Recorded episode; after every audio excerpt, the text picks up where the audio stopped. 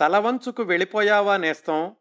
సెలవంటూ ఈ లోకాన్ని వదలి తలపోసినవేవీ కొనసాగకపోగా పరివేదన బరువు బరువు కాగా అటు చూస్తే ఇటు చూస్తే ఎవరూ చిరునవ్వు చేయూత ఇవ్వక మురికితనం కరకుతనం నీ సుకుమారపు హృదయానకు గాయం చేస్తే అటుపోతే ఇటుపోతే అంతా అనాదరణతో అలక్ష్యంతో చూసి ఒక్కణ్ణి చేసి వేధించారని బాధించారని వెక్కి వెక్కి ఏడుస్తూ వెళ్ళిపోయావా నేస్తం? తలవంచుకు వెళ్ళిపోయావా నేస్తం? దొంగలంజ కొడుకులసలే మెసలే ఈ ధూర్త లోకంలో నిలబడజాలక తలవంచుకునే వెళ్ళిపోయావా నేస్తం? చిరునవ్వులనే పరిషేచన చేస్తూ అడుగడుగునా పడచూపే అనేకానేక శత్రువులతో పొంచి చీకట్లో కరవజూసే వంచకాల ఈ లోకంతో పొసగక అంచితానంత శాంత సామ్రాజ్యం దేన్ని వెతుక్కుంటూ వెళ్ళావోయ్ నేస్తం? ఎంత అన్యాయం చేశావోయ్ నేస్తం? ఎన్ని ఆశలు నీ మీద పెట్టుకొని ఎన్ని కలలు నీ చుట్టూ పోగు చేసుకుని అన్నీ తన్నేశావా నేస్తం? ఎంత దారుణం చేశావయ్యా నేస్తం? బరంపురంలో మనం ఇంకా నిన్న కాక మొన్న మాట్లాడుతున్నట్టే ఉంది కాకినాడ నవ్య సాహిత్య పరిషత్తును కలకలలాడించిన నీ నవ్వు కనపడకుండా కరిగిపోయిందా ఇంతట్లోనే? విశాఖపట్టణం వీధుల్లో మనం ఉదయని సంచికలు పట్టుకు తిరగడం జ్ఞాపకం ఉందా? చెన్నపట్నపు సముద్ర తీరంలో మనం అన్నీ పిచ్చిక గుళ్ళేనా కట్టింది? సాహిత్యమే సమస్తము అనుకుని ఆకలి నిద్ర లేక ఎక్కడ ఉన్నామో ఎక్కడకు పోతామో తెలియక ఆవేశంతో చుక్కలలో ఆదర్శాలను లెక్కిస్తూ ఎక్కడికో పోతున్న మనల్ని రెక్కబట్టి నిలబెట్టి లోకం ఎన్నెన్ని దుస్సహ దృశ్యాలు చూపించి ఎన్నెన్ని దుస్తర విఘ్నాలు కల్పించి కలలకు పొగలను కాటుకలను కప్పి శపించిందో శఠించిందో మనల్ని. తుదకు నిన్ను విషవాగురలలోనికి లాగి ఊపిరితిత్తులను కొలిమితిత్తులుగా చేసి మా కళ్ళల్లో గంధక జ్వాలలు గుండెలలో గుగ్గిలపు ధూమం వేసి మా దారిలో ప్రశ్నార్థ చిహ్నాల బ్రహ్మచముడు డొంకలు కప్పి తలచుకున్నప్పుడల్లా తనువులో అణువణువులో సంవర్త భయంకర జంఝోపవనం రేగిస్తూ ఎక్కడకు విసిరిందయ్యా నిన్ను? ఎంత మోసగించిందయ్యా మమ్ము? ఎవరు దుఃఖించారు లేనేస్తాం నువ్వు చనిపోతే? ఏదో నేను ఆరుగురు స్నేహితులు తప్ప. ఆకాశం పడిపోకుండానే ఉంది. ఆఫీసులకు సెలవు లేదు. సారా దుకాణాల వ్యవహారం సజావుగానే సాగింది. సానుభూతి సభలలో ఎవరు సాశ్రునేత్రాలు ప్రదర్శించలేదులే నీకోసం. ఎవరి పనులలో వాళ్ళు ఎవరి తొందరలో వాళ్ళు. ఎవరికి కావాలి నేస్తాం? ఏమైపోతేనేం నువ్వు? ఎవ్వరూ నిన్ను స్మరించడం లేదులే. ఎవరికి కావాలి నేస్తం నువ్వు? కాగితం మీద ఒక మాటకు బలి అయితే కనబడని ఊహ నిన్ను కబళిస్తే అందని రెక్క నిన్ను మంత్రిస్తే నిమంత్రిస్తే ఎవరికి కావాలి నేస్తాం? ఏమైపోతేనేం నువ్వు? మా బురద రోజూ హాజరు మా బురకా మేము తగిలించుకున్నాం మా కాళ్ళకు డెక్కలు మొలిచాయి మా నెత్తికి కొమ్ములలాగే. మమ్మల్ని నువ్వు పోల్చుకోలేవు. లేదు నేస్తం? లేదు. నీ ప్రభావం మమ్మల్ని వదలలేదు. నిరుత్సాహం జయించడం నీ వల్లనే నేర్చుకుంటున్నాము. ప్రతికూల శక్తుల బలం మాకు తెలుసు. భయం లేదులే అయినప్పటికీ. నీ సాహసం ఒక ఉదాహరణ. నీ జీవితం వరవడి నిన్న వదలిన పోరాటం నేడు అందుకొనక తప్పదు. కావున ఈ నిరాశామయ లోకంలో కథన శంఖం పూరిస్తున్నాను. ఇక్కడ నిలబడి నిన్ను ఇవాళ ఆవాహనం చేస్తున్నాను. అందుకో ఈ చాచిన హస్తం ఆవేశించు నాలో. ఇలా చూడు నీకోసం ఇదే నా మహాప్రస్థానం. ఇక్కడ నిలబడి నిన్ను ఇవాళ ఆవాహనం చేస్తున్నాను. అందుకో ఈ చాచిన హస్తం ఆవేశించు నాలో ఇలా చూడు నీకోసం ఇదే నా మహాప్రస్థానం. ఈ కవిత ఏ పుస్తకంలోదో ఏ సందర్భంలోదో మీలో చాలామందికి తెలిసే ఉంటుంది. ఇరవయవ శతాబ్దపు మహాకావ్యంగా విశిష్ట కవితా సంపుటిగా అసంఖ్యాకమైన అభిమానులు ఆదరించే గౌరవించే ఆరాధించే మహాకవి శ్రీశ్రీ గారి మహాప్రస్థానం పుస్తకంలోని అంకిత గీతం స్మృతి గీతం ఈ కవిత. దీని శీర్షిక అంకితం కొంపెల్ల జనార్దనరావు కోసం. మహాప్రస్థానంలోని ప్రతి కవిత ఎంత శాశ్వతత్వాన్ని సంపాదించుకుందో మహాప్రస్థానానికి చలంగారు వ్రాసిన యోగ్యతా పత్రం అలాగే శ్రీశ్రీ గారు మహాప్రస్థానాన్ని అంకితం ఇస్తూ వ్రాసిన ఇందాక చదివిన కవిత కూడా అంత శాశ్వతత్వాన్ని సొంతం చేసుకున్నాయి. అయితే శ్రీశ్రీ గారు అంత అభిమానంతో ఆత్మీయతతో ఆర్తితో తన కవితా సంపుటిని అంకితం ఇచ్చిన కొంపెల్ల జనార్దనరావు ఎవరి ఈయన? ఎప్పటి వ్యక్తి? ఏం చేసేవాళ్ళు? శ్రీశ్రీకి ఆయనకు అంత బలీయమైన అనుబంధం ఏర్పడడానికి కారణం ఏమిటి? అదే ఈనాటి టాక్ షోలోని ప్రధానాంశం. నిజానికి శ్రీశ్రీ గారు రాసిన అంకితం స్మృతి గీతాన్ని జాగ్రత్తగా విశ్లేషిస్తే జనార్దన్ రావు గారి గురించిన చాలా విషయాలు బిందు మాత్రంగా కనిపిస్తాయి. శ్రీశ్రీ కొంపెల జనార్దన్ రావు వీళ్ళిద్దరూ బరంపొలంలో మాట్లాడుకున్నారు. విశాఖపట్నంలో ఉదయని పత్రిక సంచికలు పట్టుకుని తిరిగారు. మద్రాసు బీచ్లో షికార్లు చేస్తూ కలలు కన్నారు. కొంపెల్ల జనార్దన్ రావు అనుకున్నవేవీ నెరవేరలేదు. ఎవరూ ఆదరించలేదు. ఒక విధమైన వంచనకు గురైన భావనతో ఆయన ఈ లోకాన్ని విడిచి వెళ్ళారు. ఇవి శ్రీశ్రీ గారి కవితలో మనకు కనిపించే కొన్ని డాట్స్. వీటిని కలుపుకుంటూ వెళితే కొంపెల జనార్దన్ రావు కొంచెం అర్థమవుతారు. ఆయన చిన్నతనం గురించి చివరి రోజుల గురించిన సమాచారాన్ని ముందు వెనక చేరిస్తే జనార్దన్ రావు గారి గురించిన సమగ్రమైన అవగాహన వస్తుంది. ఆ ప్రయత్నం చేస్తాను. కొంపెల్ల జనార్దన్ రావు. శ్రీశ్రీ తన మహాప్రస్థానాన్ని అంకితం ఇచ్చాడు అంటేనే ఎంతో ముఖ్యమైన వ్యక్తి అయి ఉండాలి అని కొందరంటారు. శ్రీశ్రీ అంకితంలో ఆయన గురించి రాయకపోతే ఆయనెవరో ఎవరికీ తెలిసేవాడు కాదు అని కొందరు వ్యాఖ్యానిస్తారు. ఏదేమైనా కొంపెల్ల జనార్దన్ రావు గారు సృష్టించిన సాహిత్యం ఉంది కొద్దిగానైనా సరే. ఆయనకు ఒక విశిష్ట వ్యక్తిత్వం ఉంది. పదునైన సాహితీ విమర్శనాస్త్రాలు ఉన్నాయి. దేశం కోసం ప్రాణాలు అర్పించిన వాళ్ళ గురించి విన్నాం. అలాగే ప్రేమించిన వాళ్ళ కోసం ఆత్మత్యాగం చేసుకున్న వాళ్ళ గురించి తెలుసుకున్నాం. ఆదర్శాల కోసం బలైన వాళ్ళ గురించి విన్నాం. కానీ సాహితీ సేవలో ప్రాణాలు అర్పించిన వాళ్ళు అత్యంత అరుదుగా కనిపిస్తుంటారు. అలాంటి వాళ్ళల్లో ఒకరు ఇదిగో కొంపెల్ల జనార్దన్ రావు గారు. తెలుగు సాహిత్యంలో కొత్త బాటలు వేయాలని నవ్యాంధ్ర సాహిత్య చరిత్ర వ్రాయాలని యువలోక స్వప్నాలకు ప్రాణప్రతిష్ఠ చేయాలని ఎన్నో ఆశలతో ఆశయాలతో ఉదయిని అనే సాహిత్య పత్రికను పంతొమ్మిది వందల ముప్పై నాలుగులో ప్రారంభించి దాన్ని బ్రతికించుకోవడం కోసం చందాల కోసం ఊరూరు తిరిగి ఆ శ్రమలో ఘర్షణలో అలసిపోయి క్షయవ్యాధికి లొంగిపోయి కేవలం ముప్పై ఒక్క సంవత్సరాల వయసుకే నూరేళ్ళు నిండిన విశిష్ట వ్యక్తి రచయిత విమర్శకుడు కవి కొప్పెల్ల జనార్దన్ రావు గారు. శ్రీశ్రీ గారి ఆత్మకథలో ఒక అధ్యాయమే జనార్దన్ రావు గారికి కేటాయించబడింది అంటే శ్రీశ్రీ ఆయనకు ఎంత గౌరవం ఇచ్చారో అర్థమవుతుంది. తన మిత్రుడి గురించి రాస్తూ శ్రీశ్రీ గారు తన ఆత్మకథలో ఇలా చెప్పారు. ఒక మనిషికి ముప్పై ఏళ్ళు వచ్చాయంటే మనిషిగా అతని జీవితం ప్రారంభమవుతుందన్నమాట. పాపం జనార్దన్ రావు జీవితం ప్రారంభించక ముందే మరణించాడు. ఎంతోమందికి అతని పేరు తెలియదు. ఎలా తెలుస్తుంది? ఎందుకు తెలియాలి? అతను బతికున్నంతకాలం అతని రాతలు ఎవరికీ అర్థం కావు అని ఒకటే గోల. పద్యాల మాట సరే సరి. వచనం కూడా అందరికీ కొరకరాని కొయ్యే. చెప్పొద్దు జనార్దనరావులో ఉన్న ఒక గొప్ప సుగుణం ఏమిటంటే తన అభిప్రాయాలను ఎవరి మీద బలవంతంగా రుద్దేవాడు కాదు. ఎన్నో పర్యాయాలు మేము ఎన్నో విషయాల మీద మాట్లాడుకునే వాళ్ళం. ఎప్పుడూ మాట మీద మాట అనుకున్నట్లు కానీ ఎన్నడూ గొంతు హెచ్చించి కొట్లాడుకున్నట్టు కానీ నాకు జ్ఞాపకం లేదు. జనార్దన్ రావు మొగం మీద నేను ఎప్పుడూ కోపం అనేది చూడలేదు. నిస్పృహ చూశాను నిరాశ చూశాను. అందులోనే ఒక అజేయమైన పట్టుదల కూడా చూశాను. బాధపడ్డం చూశాను. ఆఖరాఖరి రోజుల్లో ఒక మూడు రోజులు కాబోలు జనార్దన్ రావు మా ఇంట మంచం పట్టాడు. ఎంత బాధపడ్డాడని? నేను నిస్సహాయంగా అతనితో అన్నాను. జనార్దన్ రావు గారు ఆరోగ్యంగా ఉండి కూడా నేను మీరు ఎంత బాధపడుతున్నారో అంతా బాధపడుతున్నానంటే నమ్మండి అని. అది కొంపెల్ల జనార్దన్ రావు గారంటే. పంతొమ్మిది వందల ముప్పై నలభై ఆ దశాబ్దాన్ని హంగ్రీ థర్టీస్ అనేవాళ్ళు. ఎందుకంటే అమెరికాలో ప్రారంభమైన ఆర్థిక మాంద్యం ప్రపంచం అంతటా కూడా వ్యాపించుకుంటూ వచ్చింది. ఆ దశాబ్దంలోనే రెండో ప్రపంచ యుద్ధానికి రిహార్సల్ ఏమో అన్నట్టుగా స్పెయిన్లో అంతర్యుద్ధం జరిగింది. ఇదంతా ప్రపంచంలో జరిగినటువంటి పరిణామాలు. ఆ దశాబ్దంలోనే శ్రీశ్రీ తన మహాప్రస్థానంలోని అనేక కవితలు రాశారు. తన జీవితంలోని ఆటుపట్లను ఎదుర్కొంటూనే ఆ దశాబ్దంలోనే కొంపెల్ల జనార్దన్ రావు గారు సాహితీ లోకంలో విఫల ప్రయోగం చేసి అనారోగ్యానికి లొంగిపోయి తల వంచుకుని ఈ లోకం నుంచి నిష్క్రమించారు. ఆయన పంతొమ్మిది వందల ముప్పై ఏడులో చనిపోతే శ్రీశ్రీ ఇందాక మనం విన్న స్మృతి గీతాన్ని పంతొమ్మిది వందల ముప్పై ఎనిమిదిలో రాశారు.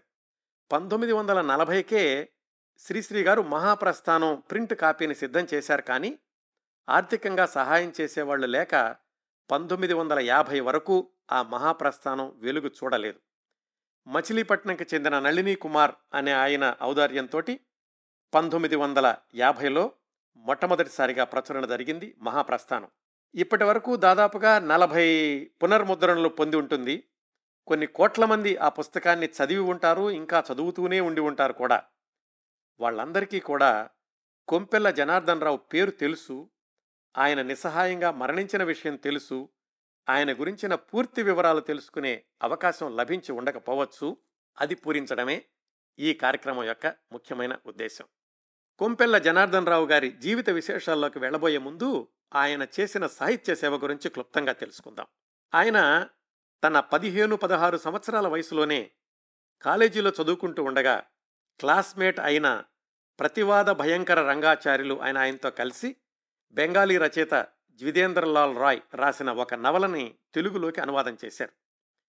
ఆ తర్వాత రోజుల్లో ఆంధ్రపత్రిక భారతి ఇలాంటి వాటిల్లో చాలా రచనలు చేశారు జనార్దన్ రావు గారు.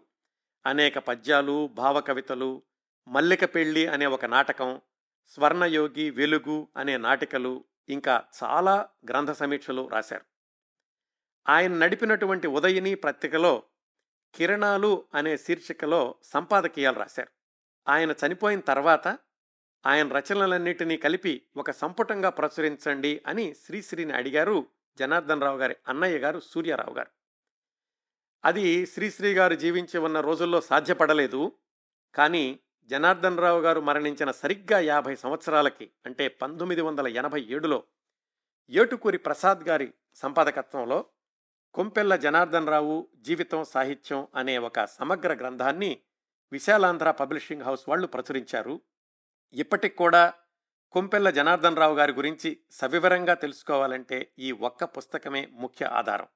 నేను ఈ కార్యక్రమానికి అవసరమైన సమాచారాన్ని చాలా వరకు ఈ పుస్తకం నుంచే తీసుకోవడం జరిగింది. అడిగిన వెంటనే ఈ పుస్తకాన్ని సేకరించి పంపించారు హైదరాబాద్ నుంచి ప్రొఫెసర్ మృణాళిని గారు. ఈ పుస్తకాన్ని అందజేసింది సిహెచ్ లక్ష్మణ చక్రవర్తి గారు. వాళ్ళిద్దరికీ కృతజ్ఞతలు తెలియచేస్తున్నాను. అలాగే మరికొంత సమాచారాన్ని శ్రీశ్రీ గారి ఆత్మకథ నుంచి కూడా తీసుకోవడం జరిగింది. ఈ నేపథ్యంలో ఈ ఉపోద్ఘాతంతో కొంపెల్ల జనార్దన్ రావు గారి జీవిత విశేషాల్లోకి వెళదాం. కొంపెల్ల జనార్దన్ రావు గారి నాన్నగారి పేరు కొంపెల్ల వసంతం గారు. వాళ్ళది తూర్పుగోదావరి జిల్లాలో మోడేకుర్రు అనే ఊరు. వసంతం గారి తాత ముత్తాతలకు చాలా ఆస్తి ఉండేది. మోడేకురులో వాళ్ళు దొరల్లాగా బ్రతికేవాళ్ళు. కాలక్రమేణా ఆ ఆస్తి అంతా తరిగిపోతూ వసంతం గారి తరం వచ్చేసరికి మామూలు కుటుంబాలు అయ్యాయి. మనం మాట్లాడుకుంటున్న కొంపెల్ల జనార్దన్ రావు గారు వసంతం గారికి చివరి సంతానంగా మోడేకురులోనే పంతొమ్మిది వందల ఆరు ఏప్రిల్ పదిహేనున జన్మించారు. ఆయన పుట్టిన తర్వాత వాళ్ళ నాన్నగారు కుటుంబాన్ని అమలాపురం తాలూకా గంగలకుర్రుకి మార్చారు. జనార్దన్ రావు గారికి ముగ్గురు అన్నయ్యలు ఒక అక్కయ్య. వాళ్ళల్లో పెద్దన్నయ్య సోమేశ్వరరావు గారు ఆ తర్వాత రోజుల్లో ఆయన లెక్చరర్గా పనిచేశారు. రెండో అన్నయ్య సూర్యప్రకాశం ఆయన చాలా చిన్న వయసులోనే పదహారు సంవత్సరాలకే చనిపోయారు. ఆ తర్వాత అక్కయ్య చావలి బంగారమ్మ గారు చివరి అన్నయ్య సూర్యారావు గారు. ఈ బంగారమ్మ గారు సూర్యారావు గారు కూడా ఆ రోజుల్లో చక్కటి సాహిత్యాన్ని సృష్టించారు.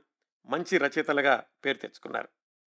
కొంపెల్ల జనార్దన్ రావు గారి చిన్నతనం అంతా ఒక చిన్న జమీందారులాగా గడిచిద్ది. తండ్రి దగ్గరనే ఆయన సంస్కృతం నేర్చుకున్నారు. జ్యోతిష్యంలో కూడా ప్రవేశం ఉండేది. బహుశా అన్నయ్యలు అక్కయ్యలు వల్లనేమో చాలా చిన్నతనం నుంచే కొంపెల్ల జనార్దన్ రావు ప్రాచీన సాహిత్యం పట్ల విపరీతమైన మక్కువ ఏర్పరచుకున్నారు. వాళ్ళందరికీ కొద్దో గొప్ప సంగీత జ్ఞానం కూడా ఉండేది. జనార్దన్ రావు గారి ప్రాథమిక విద్యాభ్యాసం గంగలకురులో ముగిశాక హై స్కూల్ చదువు కోసమని రాజమండ్రిలో వీరేశలింగం గారి పాఠశాలలో చేర్పించారు. అప్పటికి వాళ్ళ నాన్నగారు రాజమండ్రికి కాపురాన్ని మార్చి ఇన్నిస్పేట్లో ఉంటుండేవాళ్ళు. పంతొమ్మిది వందల ఇరవై ఒకటిలో అంటే పదిహేను సంవత్సరాల వయసులో ఎస్ఎస్ఎల్సి పాస్ అయ్యారు కొంపెల్ల జనార్దన్ రావు గారు. ఆ తర్వాత వాళ్ళ బంధువైనటువంటి బులుసు సాంబమూర్తి గారు సలహా మీద కాకినాడలోని జాతీయ కళాశాలలో చేరారు. అక్కడ చదువుతుండగానే జాతీయ ఉద్యమాల్లో కూడా పాల్గొనే అవకాశం దొరికింది జనార్దన్ రావు గారికి. అయితే ఆర్థిక ఇబ్బందుల వల్ల కాలేజీ చదువు మధ్యలో ఆపేయాల్సి వచ్చింది. అప్పటికే ప్రాచీన సాహిత్యాన్ని బాగా మధించి ఉండడంతో బులుసు సాంబమూర్తి గారు ఈ కొంపెల జనార్దన్ రావు గారిని వెంట పెట్టుకుని మద్రాస్ తీసుకెళ్ళి అక్కడ భారతి సాహిత్య మాసపత్రికలో సహాయ సంపాదకుడిగా చేర్పించారు. అది జరిగింది పంతొమ్మిది వందల ఇరవై ఆరులో అంటే జనార్దన్ రావు గారికి సరిగ్గా ఇరవై సంవత్సరాల వయసు. ఆ రోజు నుంచి ఆ తరువాత ఆయన మరణించే పంతొమ్మిది వందల ముప్పై ఏడు వరకు మద్రాసే ఆయన నివాసం అయ్యింది తెలుగు సాహిత్యమే జీవితం అయ్యింది తెలుగు సాహితీ మూర్తులే ఆయన సావాసగాళ్ళయ్యారు భారతీయ సాహిత్య మాసపత్రికను దేశోద్ధారక నాగేశ్వరరావు పంతులు గారు పంతొమ్మిది వందల ఇరవై నాలుగులో ప్రారంభించారు. మొట్టమొదటి నుంచే ఆ భారతి పత్రిక ఉత్తమ అభిరుచి గల సాహిత్య పత్రికగా పేరు తెచ్చుకుంది. ఆ పత్రిక ప్రారంభమైన మొదట్లోనే భారతిలో తమ రచన అచ్చయింది అంటే రచయితలు చాలా గౌరవప్రదంగా ప్రతిష్టాత్మకంగా భావిస్తూ ఉండేవాళ్ళు. గన్నవరపు సుబ్బరామయ్య అనే ఆయన భారతీయ పత్రికకు స్థాపక సంపాదకులు. ఆయన సంపాదక వర్గంలోనే కుంపెల జనార్దన్ రావు గారి ఉద్యోగ జీవితం మొదలైంది. చాలా చిన్న కుర్రాడు ఒక్కడే ఏదో ఒక గదిలో అద్దెకుంటూ ఉండేవాడు. రాజమండ్రి నుంచి ఒకేసారి మద్రాసు రావడం ఏదో ఉద్యోగం చేసిన సమయంలో తప్ప మిగతా సమయం అంతా చాలా ఒంటరితనంగా భావిస్తూ ఉండేవాడు ఆయన. చేసేది సాహిత్య పత్రికలో కాబట్టి కవిత్వమే ఆయనకి సమస్తం అయిపోయింది. భారతిలోనూ ఆంధ్రపత్రికలోనూ కూడా భావకవితలు వ్రాస్తుండేవాళ్ళు భారతీ పత్రిక ఆఫీసుకి తరచూ ఆ రోజుల్లో ఉన్న ప్రముఖ రచయితలందరూ వస్తూ ఉండేవాళ్ళు. అలా వచ్చినటువంటి తల్లావచ్చుల శివశంకర శాస్త్రి గారు లాంటి సాహితీ ప్రముఖులతో కొంపెల జనార్దన్ రావు గారికి సన్నిహిత పరిచయాలు ప్రారంభమయ్యాయి. వాళ్ళందరూ కూడా జనార్దన్ రావు గారు అనే ఇరవై ఏళ్ళ కుర్రవాడు రాసే కవితలను చదివి ప్రోత్సహిస్తూ ఉండేవాళ్ళు. ఎవరైనా ఏమైనా బాగోలేదన్నా ఇవి చాలా క్లిష్టంగా ఉన్నాయన్నా నువ్వేమి వాటిని మనసులోకి తీసుకోవద్దు నువ్వు చేసే పని చేస్తూ ఉండు రాసే కవితలు రాస్తూ ఉండని వాళ్ళందరూ ప్రోత్సహిస్తూ ఉండేవాళ్ళు. అప్పుడు రాసినవి ఆ తర్వాత కూడా జనార్దన్ రావు గారి రచనలు ఎక్కువగా గ్రాంధికంలో ఉంటూ ఉండేవి. భారతిలో చేరిన ఒక ఏడాదికి సాహిత్య చరిత్ర పరిశోధకులు మల్లంపల్లి సోమశేఖర శర్మ గారు అనే ఆయనతో పరిచయం ఏర్పడింది కొంపెల జనార్దన్ రావు గారికి. ఈ సోమశేఖర శర్మ గారు అంతకు ముందే జనార్దన్ రావు గారి అన్నయ్య సోమేశ్వరరావు గారితో కలిసి కాలేజీలో పనిచేశారు. వాళ్ళిద్దరూ మంచి మిత్రులు కూడా. ఈయన సోమేశ్వరరావు గారి తమ్ముడే అని తెలుసుకుని ఒంటరిగా ఉండవు ఎందుకు అబ్బాయి? మాతో పాటే మా ఇంట్లో ఉందువు గానరా అని కొంపెల్ల జనార్దన్ రావు అనే ఇరవై ఒక్క సంవత్సరాల కుర్రవాణ్ణి తన ఇంట్లోకి తీసుకెళ్ళారు మల్లంపల్లి సోమశేఖర శర్మ గారు. ఆ తర్వాత పదేళ్ళ పాటు మల్లంపల్లి సోమశేఖర శర్మ గారి ఇంట్లోనే ఉన్నారు ఆయన వాళ్ళింటికి వెళ్ళాక ఆయన సాహితీ లోకం మరింతగా పెరిగింది. ఎందుకంటే మల్లంపల్లి సోమశేఖర శర్మ గారి ఇల్లు ప్రతిరోజు కవుల కొలువుకోవటంలాగా ఉండేది. ఆ రోజుల్లో ఏమాత్రం పేరున్నా లేదా పేరు తెచ్చుకుంటున్నా కొత్త కవులు ఎవరైనా కానీ మద్రాసు వచ్చారు అంటే సోమశేఖర శర్మ గారి ఇంటిని సందర్శించకుండా వెళ్ళేవాళ్ళు కాదు. బసవరాజు అప్పారావు గారు నండూరి సుబ్బారావు గారు ఆచంట జానకిరాం గారు మల్లవరపు విశ్వేశ్వరరావు గారు దేవులపల్లి కృష్ణశాస్త్రి గారు ముద్దు కృష్ణ గారు విశ్వనాథ సత్యనారాయణ గారు ఇలా అందరినీ సన్నిహితంగా పరిశీలించే అవకాశం కలిగింది కొంపెల్ల జనార్దన్ రావు గారికి అంత చిన్న వయసులోనే. అలా కొనసాగుతూ ఉండగా కొంపెల్ల జనార్దన్ రావు గారి జీవితంలో ఒక ముఖ్యమైన సంఘటన పంతొమ్మిది వందల ఇరవై ఎనిమిదిలో జరిగింది. ఎలాగంటే ఆయన భారతి పత్రికా ఆఫీసులో పనిచేసుకుంటూ ఉండగా ఒకరోజు బక్కపలసగా కళ్ళద్దాలు పెట్టుకున్న పద్దెనిమిదేళ్ళ కుర్రాడు ఆఫీస్కి వచ్చాడు ఎడిటర్ గారితో మాట్లా పరిచయం చేసుకున్నాడు. విశాఖపట్నం నుంచి వచ్చానని మద్రాసులో చదువుకోవడానికి వచ్చానని చెప్పాడు. అప్పటికే పద్యాలు గట్రా రాస్తున్నానని ఇవన్నీ ఆయన సంపాదకుడితో చెబుతుంటే జనార్దన్ రావు గారు పక్క నుంచి విన్నారు. అలా మాట్లాడాక ఆ కుర్రాడు బయటికి వెళ్ళిపోయాడు. జనార్దన్ రావు గారికి ఏదో గుర్తొచ్చి ఆ కుర్రాడు వెనకాల వెళ్ళి ఆయన పిలిచారు. ఏమండి మీరు శ్రీనివాసరావు గారు కదా అని. ఆయన వెనక్కి తిరిగి అవును మీరు కొంపెల జనార్దన్ రావు గారు కదా అని ఆయన పరిచయం చేసుకున్నారు. ఆ శ్రీనివాసరావే శ్రీశ్రీ అలా జరిగింది శ్రీశ్రీ కొంపెల జనార్దన్ రావు గారుల మొదటి పరిచయం. ఆ పరిచయమే గాఢ స్నేహంగా మారి జనార్దన్ రావు గారు జీవించినంత కాలం మాత్రమే కాదు ఇదిగో ఇలాగా మహాప్రస్థానం బ్రతికి ఉన్నంత కాలం కూడా వాళ్ళ స్నేహం నిలిచి వెలుగుతోంది. శ్రీశ్రీ గారు మరొక రెండు సంవత్సరాల పాటు మద్రాసులో హాస్టల్లోనే ఉండి బిఏ చదువుకున్నారు.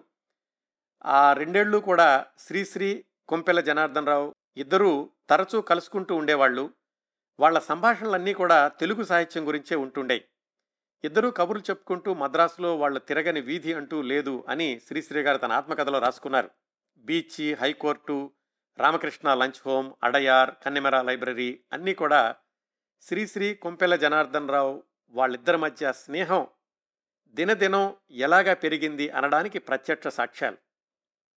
కొంపెల జనార్దన్ రావు గారు అలా తిరిగేటప్పుడు శ్రీశ్రీ గారికి భుజంగ భూషణ అనే కీర్తన పాడి వినిపిస్తుంటే ఆయన పరవశించిపోతూ ఉండేవాడట.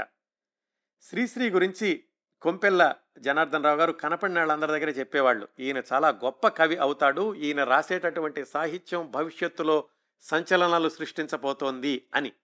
అట్లా శ్రీశ్రీని మనస్ఫూర్తిగా నమ్మిన మొదటి సాహితీ ప్రేమికుడు కొంపెల జనార్దన్ రావు గారు అని శ్రీశ్రీ గారే వ్రాసుకున్నారు. ఇంకా వీళ్ళిద్దరి మధ్య స్నేహం అంతగా పెంపొందడానికి కారణం ఏమిటంటే శ్రీశ్రీ గారు రాసుకున్నట్లుగానే వాళ్ళిద్దరికీ మధ్యన చాలా పోలికలు ఉన్నాయి ఇద్దరు ఇంచుమించు ఒకటే వయస్కులు నాలుగు సంవత్సరాలు వయసులో తేడా. ఇద్దరికీ ఆడంబరం అంటే ఇష్టం ఉండేది కాదు. ఇద్దరికీ కవిత్వం అంటే చాలా ఇష్టం. విశ్వనాథ సత్యనారాయణ గారి కవిత్వం అంటే ఇద్దరికీ కూడా మోజు ఉండేది. అలాగే వాళ్ళ భావాలు అభిప్రాయాలు కూడా సాహిత్యానికి ఒక వేదిక ఉండాలని అది ఒక పత్రికా రూపంలో ఉండాలని ఇద్దరూ గట్టిగా నమ్మారు. పత్రికా నిర్వహణలో పెట్టుబడిదారీ విధానం ప్రత్యక్షంగా పనిచేస్తోంది అని వాళ్ళిద్దరూ గ్రహించారు. డబ్బులు లేని పత్రికలు నిలవవు అని ఇద్దరికీ తెలుసు. కానీ ఆ డబ్బులు ఎలా సంపాదించాలో ఇద్దరికీ తెలియదు ఇట్లా ఇద్దరి జీవితాల్లోనూ కొన్ని సామ్యాలున్నాయి. వాళ్ళ సంభాషణల మధ్యలో అనుకునేవాళ్ళట. ఇద్దరము కూడా జీవితాన్ని సాహిత్యానికే అంకితం చేయాలి అని. ఇంకోటి వాళ్ళిద్దరిలో కూడా మితవాద తత్వం లేదు. ఏ ఎండకు ఆ గొడుగు పట్టడం అంటే ఇద్దరికి కూడా అసహ్యంగా ఉండేది. ఇంక ఇద్దరి మధ్యన తేడాల విషయానికి వస్తే కొంపెల జనార్దన్ రావు గారు ప్రాచీన సాహిత్యాన్ని విపరీతంగా చదువుకున్నారు. అంత నేను చదువుకోలేదే అని శ్రీశ్రీ దిగులు పడుతూ ఉండేవాళ్ళట. అలాగే శ్రీశ్రీ గారు బిఏ చదువుకున్నారు. నేను కాలేజీ చదువు పూర్తి చేయక అని జనార్దన్ రావు గారు అనుకుంటూ ఉండేవాళ్ళు. ఈ పోలికలు వ్యత్యాసాలు రాస్తూ శ్రీశ్రీ గారు ఇంకో మాట రాశారు. అతను చచ్చిపోయి బతికున్నాడు. నేను బతికుండి చచ్చినట్టు పడి ఉన్నాను. అతను చెయ్యదలుచుకున్నంతా చేయలేకపోయాడు. నేను కొంతలో కొంతైనా చేశాను. ఇంకా చేస్తాననే ధైర్యము ఉంది. ఈ ధైర్యమే ఇంకా నేను బ్రతికుండడానికి కారణం అని ఈ కొంపెల జనార్దన్ రావు గారు మరణించిన ఇరవై సంవత్సరాలకి శ్రీశ్రీ గారు రాసిన ఒక వ్యాసంలో ఆ విషయాలని చెప్పారు. మళ్ళా మనం జనార్దన్ రావు గారి విషయాలకి మద్రాసుకు వస్తే బిఏ అయిపోయింది శ్రీశ్రీ గారికి ఆయన వెనక్కి వెళ్ళిపోయారు. అయినా కానీ వాళ్ళిద్దరి మధ్య స్నేహానికి ఏమాత్రం ఆటంకం రాలేదు. ఉత్తరాలు రాసుకుంటుండేవాళ్ళు. అలాగే ఎక్కడైనా సాహితీ సమావేశాలు రాజమండ్రి కాకినాడ విజయనగరం ఇలాంటి చోట జరిగినప్పుడు కొంపెల జనార్దన్ రావు గారు తప్పనిసరిగా వాటికి హాజరవుతుండేవాళ్ళు. అటు విశాఖపట్నం నుంచో లేదా ఆయన ఏ ఊళ్ళో ఉంటో ఆ ఊరు నుంచో శ్రీశ్రీ గారు కూడా వస్తుండేవాళ్ళు. వాళ్ళిద్దరూ తల తరచూ కలుసుకుంటూ ఉండేవాళ్ళు. దూరంగా ఉన్నప్పటికీ చాలా సన్నిహితంగా ఉన్నట్లుగానే భావిస్తుండేవాళ్ళు శ్రీశ్రీ కొంపెల్ల గారు. శ్రీశ్రీ గారి మాటల్లో చెప్పాలంటే ఆ పంతొమ్మిది వందల ముప్పై నలభై ఆ దశాబ్దం అంతా కూడా శ్రీశ్రీ గారు అంటే తన జీవితం గురించి బీభత్సాలను అనుభవాలలోకి వడపోస్తూ జీవితాన్ని కవిత్వంలోకి తర్జుమా చేస్తూ ఆవేశాలకు ఆకారాలు వెతుకుతూ ఇట్లా గడిచింది శ్రీశ్రీ గారి జీవన పోరాటం. ఆ పోరాట సమయంలోనే ఆయన మహాప్రస్థానంలోనే అనేక కవితలు రాశారు. ఇంకా కొంపెల జనార్దన్ రావు గారి భారతీ సాహితీ ప్రస్థానం విషయానికి వస్తే ఆయన కొంజా అనే సంక్షిప్త నామంతో సాహితీ విమర్శలు భారతిలో చాలా నిష్కర్షగా ఘాటుగా రాస్తుండేవాళ్ళు సాహితీ లోకంలో ఆ రోజుల్లో ఆయన రాసిన సాహితీ విమర్శలు విపరీతమైన సంచలనాలు. ఆయన మల్లంపల్లి సోమశేఖర శర్మ గారింట్లో ఉండేవాళ్ళని తెలుసుకున్నాం కదా అక్కడికి వచ్చే వాళ్ళందరూ కూడా జనార్దన్ రావు గారికి ఆత్మీయ పరిచయమే.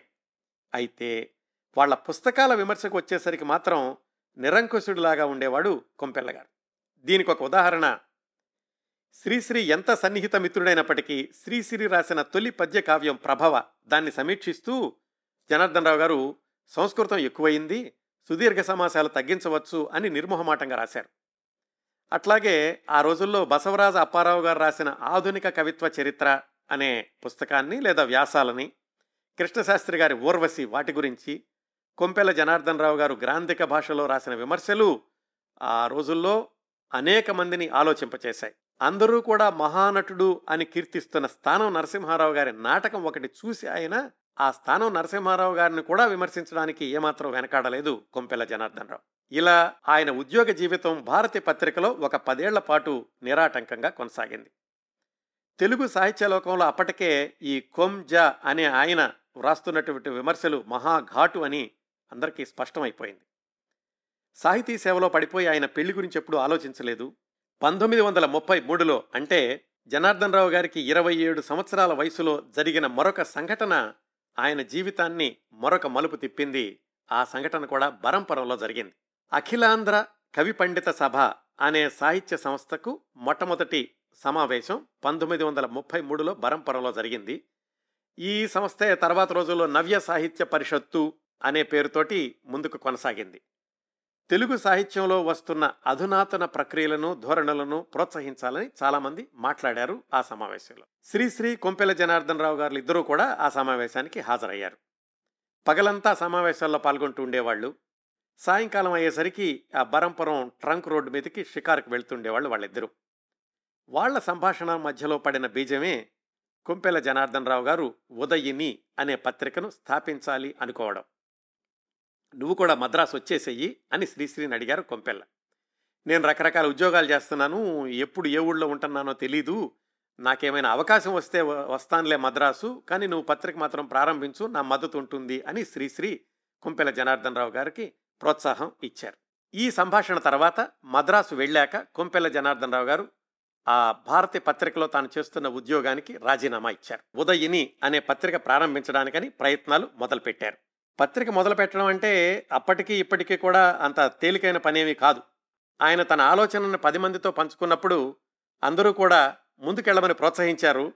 తల్లావజ్జుల శివశంకర శాస్త్రి గారు అయితే ఆయన లండన్ మెర్క్యూరీ అనే ఆంగ్ల పత్రికలను ఇచ్చి ఈ స్థాయిలో ఈ నాణ్యతలో ఉండేలాగా నువ్వు పత్రికను తీసుకురా అబ్బాయని కొంపెల జనార్దన్ రావు గారికి ఆ ఇంగ్లీష్ పత్రికలను ఇచ్చి ఆయన కూడా తన దీవెనలు అందించారు. అందరూ ప్రోత్సాహం అయితే ఇచ్చారు. కానీ పత్రిక నడపాలంటే ఆర్థికంగా వెన్నుదన్నులు ఉండాలి. ఇంతమంది ప్రోత్సహిస్తున్నారు కదా సరే పత్రికంటూ మొదలు పెడితే వాళ్ళే చందాలు కడతారులే అనుకుని మొండి ధైర్యంతో కొంపెల జనార్దన్ రావు గారు ముందుకెళ్ళారు. పంతొమ్మిది వందల ముప్పై నాలుగు డిసెంబర్లో మొట్టమొదటి సంచిక ఉదయిని విడుదలైంది.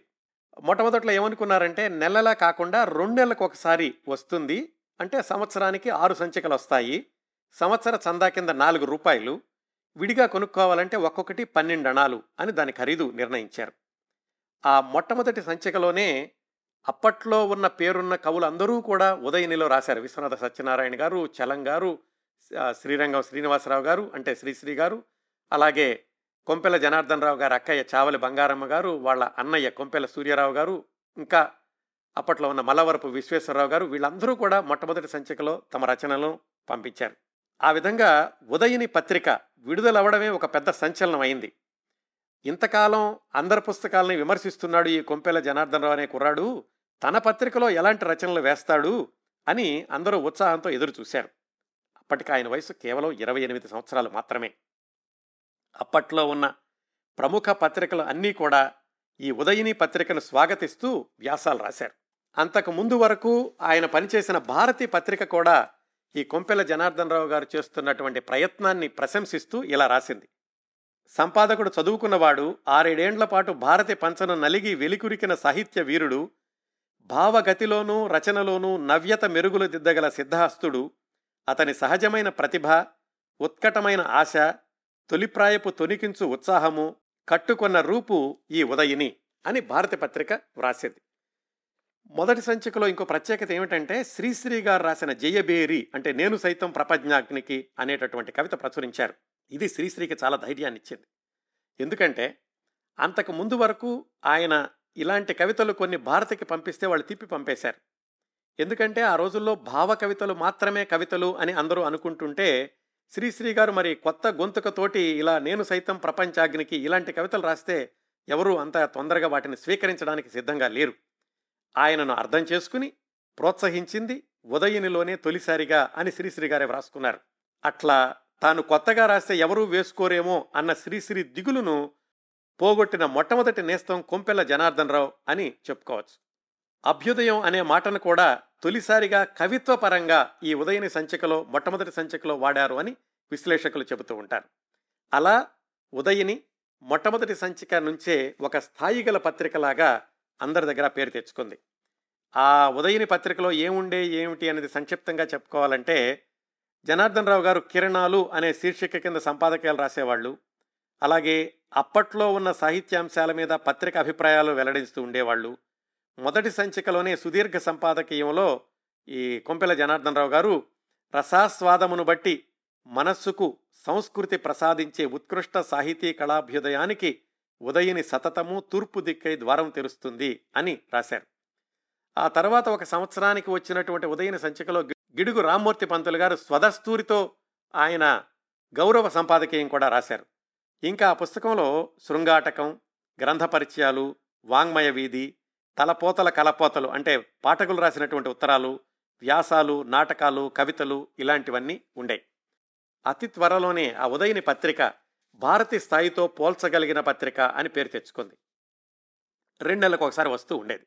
ఇదంతా ఉదయని పత్రికలోని ప్రామాణికత కుంపెల్ల జనార్దన్ రావు గారి రాజీలేని కృషి. ఇంతవరకు పర్వాలేదు. పత్రికా నిర్వహణ ప్రింటింగు వాటిని పంపిణీ చేయడం చందాలు వసూలు చేయడం ఈ ఆర్థికపరమైన వ్యవహారాలు నెల నెలకి తలకు మించిన వ్యవహారం అయింది కొంపెల్ల జనార్దన్ రావు గారికి. ఇంకో విషయం ఏమిటంటే ఉదయని ప్రారంభానికి రెండు సంవత్సరాల ముందు నుంచే అంటే పంతొమ్మిది వందల ముప్పై రెండు నుంచే జనార్దన్ రావు గారికి అనారోగ్యం మొదలైంది. అది క్రమక్రమంగా పెరుగుతూ ఆయన ఉదయని పత్రిక వ్యవహారాల్లో తీరిక లేకుండా తిరగడం వచ్చేసరికి చాలా తీవ్రతరం అయ్యింది జీర్ణకోశ క్షయ వ్యాధి టీబీ అని డాక్టర్లు నిర్ధారణ చేశారు. మరి దానికి ఖరీదైన మందులు వాడాలి విశ్రాంతి తీసుకోవాలి. ఆయనేమో ఒకవైపు పత్రికా నిర్వహణ ప్రతిష్టాత్మకంగా తీసుకుని ఆయన అనారోగ్యాన్ని సైతం లెక్క చేయలేదు. రెండు నెలలకు ఒకసారి పత్రికను ముగించడం ఆ సంచికలు తీసుకుని ఊరూరు వెళ్ళి సాహిత్యాభిమానుల్ని కలుసుకుని చందాలు కట్టమని అభ్యర్థించడం. ఆ క్రమంలో చాలాసార్లు విశాఖపట్నం కూడా వెళ్ళి శ్రీశ్రీ జనార్దన్ రావు గారు ఇద్దరూ కలిసి ఉదయని సంచికలు పట్టుకుని తెలిసిన వాళ్ళందరినీ దగ్గరికి కలుస్తుండేవాళ్ళు అదే శ్రీశ్రీ గారు తన అంకిత గీతంలో కూడా వ్రాసుకుంది. అందరూ చాలా బాగుంది పత్రిక మీరు కాబట్టి ఇంత చక్కగా తీసుకురాగలుగుతున్నారు ఇంత క్రమశిక్షణతో తీసుకొస్తున్నారు అని పొగిడేవాళ్ళు. చందాలు కట్టండి అని అడిగేసరికి తప్పనిసరిగా రేపో ఎల్లుండో మీకు మనీ ఆర్డర్ చేస్తాం అని అప్పటికి తప్పించుకునేవాళ్ళు. ఎక్కడికి వెళ్ళినా కానీ ఇదే పరిస్థితి ఎదురైంది కొంపెల జనార్దన్ రావు గారికి శ్రీశ్రీ గారికి. ఆయన ఇలాగా ఒక్కొక్క సంచిక విడుదలవగానే ఒక్కొక్క ఊరు వెళ్ళగానే మళ్ళీ రా వెనక రావడం ఒక రెండు వారాల పాటు పడకేయడం ఆ టీబీ ఆయన్ని తిరగబెట్టడం ఇట్లా ఉండేది ఆయన పరిస్థితి. ఆయన పత్రికకు చాలా రోజులు కేవీ రత్నాజీరావు అనే ఒక వాణిజ్యవేత్త ఆర్థికంగా సహాయం చేశారు. కానీ ఒకళ్ళు సహాయం చేస్తూ పత్రిక ఎంతకాలం నడవగలదు ఎప్పటికైనా కానీ దానికి ఒక స్వయం పోషకత్వం అనేది ఉండాలి. దానికోసమనే కొంపెల జనార్దన్ రావు గారు జీవితాన్ని ధారపోయడానికి కూడా సిద్ధపడ్డారు. చాలా విచారకరమైన విషయం ఏమిటంటే సంవత్సరానికి నాలుగు రూపాయలు ఆయన చందా కట్టమని అడిగింది. పెద్ద ఎక్కువ ధర కూడా కాదది. అంటే సంవత్సరానికి నాలుగేసి రూపాయలు ఇవ్వగలిగిన వాళ్ళు రెండు కోట్ల అరవై మూడు లక్షల తెలుగువారిలో అప్పటి జనాభా ప్రకారం. అంతమందిలో కనీసం రెండు వందల మంది కూడా కనిపించలేదు ఆయనకి. ఒకవైపేమో ముదిరిపోతున్న క్షయవ్యాధి ఇంకోవైపేమో పత్రిక పనుల్లో తీరికలేని జీవితం మరోవైపేమో అప్పుల కొండలాగా పెరిగిపోయిన పత్రికా నిర్వహణ. ఇది కొంపెల జనార్దన్ రావు గారి పరిస్థితి పంతొమ్మిది వందల ముప్పై ఐదు ముప్పై ఆరు సంవత్సరాల్లో. పంతొమ్మిది వందల ముప్పై ఆరు అక్టోబర్ వరకు ఎప్పుడూ ఆపకుండా ప్రచురించగలిగారు రెండేళ్ళకు ఒకసారి. పంతొమ్మిది వందల ముప్పై ఆరు అక్టోబర్ నుంచి రెండేళ్ళకు ఒకసారి కాకుండా నెలకు ఒకసారి తీసుకొద్దాము అనుకున్నారు జనార్దన్ రావు గారు. ఆ విషయం అందరికీ కూడా చెప్పారు. పంతొమ్మిది వందల ముప్పై ఆరు అక్టోబర్ ఒకటిన ఒక మిత్రుడికి రాసిన ఉత్తరంలో ఆయన ఒకటి అక్టోబర్ వచ్చింది ఉదయని మొదటి ప్రూఫ్ వచ్చింది మాసపత్రికగా రాబోతోంది అని వ్రాసుకున్నారు. అయితే ఆ పత్రికను ప్రెస్ నుంచి బయటకు తీసుకురావడానికి సరిపడా డబ్బులు లేవు. చివరి సంచిక ఉదయని ఆయన మాసపత్రిక ప్రారంభిద్దాం అనుకున్న మొదటి సంచిక అది ప్రెస్లో అలాగే ఉండిపోయింది. ఎక్కడైనా అప్పు పుడుతుందేమోనని సాయశక్తిలా ప్రయత్నించారు. తెలిసిన వాళ్ళందరినీ అడిగారు. చాలా ఊళ్ళు వెళ్ళారు ఆయన అనారోగ్యంతో బాధపడుతూనే. మరోవైపేమో క్షయవ్యాధి మృత్యువుగా మారుతున్న దుర్భరమైన పరిస్థితి. ఆ చివరి సంచికను ప్రెస్ నుంచి తీసుకురావడానికి ఆయన సహాయం కాదు కదా అప్పు కూడా పుట్టలేదు. చిట్ట చివరికి ఆయన అనారోగ్యానికి తలవంచక తప్పలేదు. ఇంకా మద్రాసులోనే ఉండడం ఎవరికో భారం అవ్వడం ఆయనకి ఇష్టం లేక మద్రాసు నుంచి ఆయన ఊరు వెళ్ళిపోదాం అనుకున్నారు. ప్రెస్లో మిగిలిపోయిన ఉదయని ఆ పత్రిక చివరి కాపీలు చివరి సంచికను తలుచుకుంటూ దీనాతి దీనంగా వదల్లేక వదల్లేక మద్రాసు వదిలేసి వాళ్ళ అక్కయ్య చావలి బంగారమ్మ గారింటికి చేరుకున్నారు ముప్పై ఒక్క సంవత్సరాల కొంపెల్ల జనార్దన్ రావు గారు. కొంతకాలం కాకినాడలో వైద్యం చేయించుకున్నారు. కాకపోతే డాక్టర్లు ఇంకా మెరుగైన వైద్యం కావాలి అని చెప్పారు. అందుకోసం డబ్బులు కావాలి. వైద్యము పూర్తి కాలేదు. ఆయనకి డబ్బులు అందలేదు. అటుపోతే ఇటుపోతే అంతా అనాదరణతో అలక్ష్యంతో చూసి ఒక్కడినీ చేసి వేధించారని వెక్కి వెక్కి ఏడుస్తూ విధి లేక బాల్యంలోనే జీవించిన గంగలకుర్రికి చేరుకున్నారు కొంపెల్ల జనార్దనరావు గారు. జీవిత ప్రయాణం మళ్ళీ ఎక్కడ మొదలైందో అక్కడికే చేరుకుంది. ఆయన చిన్నప్పుడు తిరిగిన వీధులు ఆడుకున్న ప్రదేశాలు ఇవన్నీ రోజు చూసుకుంటూ ఉండేవాళ్ళు. ఆలోచనల్లో మాత్రం అక్కడ మద్రాసు ప్రెస్లో వదిలేసి వచ్చిన ఉదయని సంచికలు అవి గుర్తొస్తూ ఉండేవి రోజు రోజుకి తీవ్రమైనపోయిన క్షయ వ్యాధితో పోరాడి పోరాడి అలసిపోయి పంతొమ్మిది వందల ముప్పై ఏడు జూన్ ఇరవై మూడున తుదిశ్వాస వదిలారు కొంపెల్ల జనార్దన్ రావు గారు. బహుశా అప్పటికి అంటే ఆయన చనిపోయే సమయానికి అక్కడ ప్రెస్లో ఎనిమిది నెలలుగా మూలుగుతున్న ఉదయని చివరి సంచికల్ని ఏ కిరాణా కొట్టుకు అమ్మేసి ఉంటారు అక్కడ ఏ కొట్లోనో ఉదయని పత్రిక పేజీల్ని ఏ పకోడీ పొట్లం కట్టడానికో వాడుతూ ఉండి ఉంటారు. ఇక్కడ గంగలకూరులో కొంపెల జనార్దన్ రావు గారి మృతదేహం అగ్నిజ్వాలలకు ఆహుతైపోతోంది. ఇది శ్రీశ్రీ గారు ఊహించిన దృశ్యం. చాలా చిన్న వయసు. కేవలం ముప్పై ఒక్క సంవత్సరాలు నిండాయంతే. మళ్ళీ శ్రీశ్రీ గారి మాటల్లోనే చెప్పాలంటే సారస్వతంలో చరితార్థుడు కావడానికి జనార్దన్ రావు గారు ఆయుధాల కోసం అర్జునులాగా తపస్సు చేశాడు. సాహిత్య పద్మవ్యూహాభిమన్యుడై జీవితాన్ని ముగించాడు. ఆయన మరణ వార్త విని తెలుగు సాహితీ లోకమంతా కూడా నివ్వెరపోయింది. అందరూ స్మృతి వ్యాసాలు రాశారు. అన్ని పత్రికలు నివాళులు అర్పించాయి. సాహితీ సేవలో అసూలు బాసిన అమరవీరుడు అని అందరూ కీర్తించారు. కనీసం వారిలో సగం మందైనా పత్రికకు చందా కట్టి ఉంటే జనార్దన్ రావు గారిని ప్రోత్సహించి ఉంటే ఆ పత్రిక నిలిచి ఉండేది బహుశా ఆయన ఆరోగ్యం కూడా బాగుపడే అవకాశం ఉండి ఉండేదేమో. అదే శ్రీశ్రీ గారి కసి ఆవేదన. అదంతా కూడా ఆయన అంకిత గీతంలోని ప్రతి పంక్తిలో కనిపిస్తుంది. ఇప్పుడు కొంపెల జనార్దన్ రావు గారి ఈ జీవిత విశేషాలన్నీ తెలుసుకున్నాక మళ్ళా మనం వెనక్కి వెళ్ళి శ్రీశ్రీ గారి స్మృతి గీతాన్ని చదివితే ఆయన ఆ కవితను ఎందుకు వ్రాశారో ప్రతి పంక్తి యొక్క అర్థం ఏమిటో కొంపెల్ల జనార్దన్ రావు గారి కోసం శ్రీశ్రీ గారు అంతగా ఎందుకు ఆక్రోశించారో అర్థమవుతుంది. మళ్ళీ ఆ అంకితంలోని ఒక చరణంతో ఈ కార్యక్రమాన్ని ముగిద్దాం. తలపోసినవేవి కొనసాగకపోగా పరివేదన బరువు బరువు కాగా అటు చూస్తే ఇటు చూస్తే ఎవరూ చిరునవ్వు చేయూత ఇవ్వక మురికితనం కరకుతనం నీ సుకుమారపు హృదయానకు గాయం చేస్తే అటుపోతే ఇటుపోతే అంతా అనాదరణతో అలక్ష్యంతో చూసి ఒక్కణ్ణీ చేసి వేధించారని బాధించారని వెక్కి వెక్కి ఏడుస్తూ వెళ్ళిపోయావా నేస్తాం? తలవంచుకు వెళ్ళిపోయావా నేస్తాం?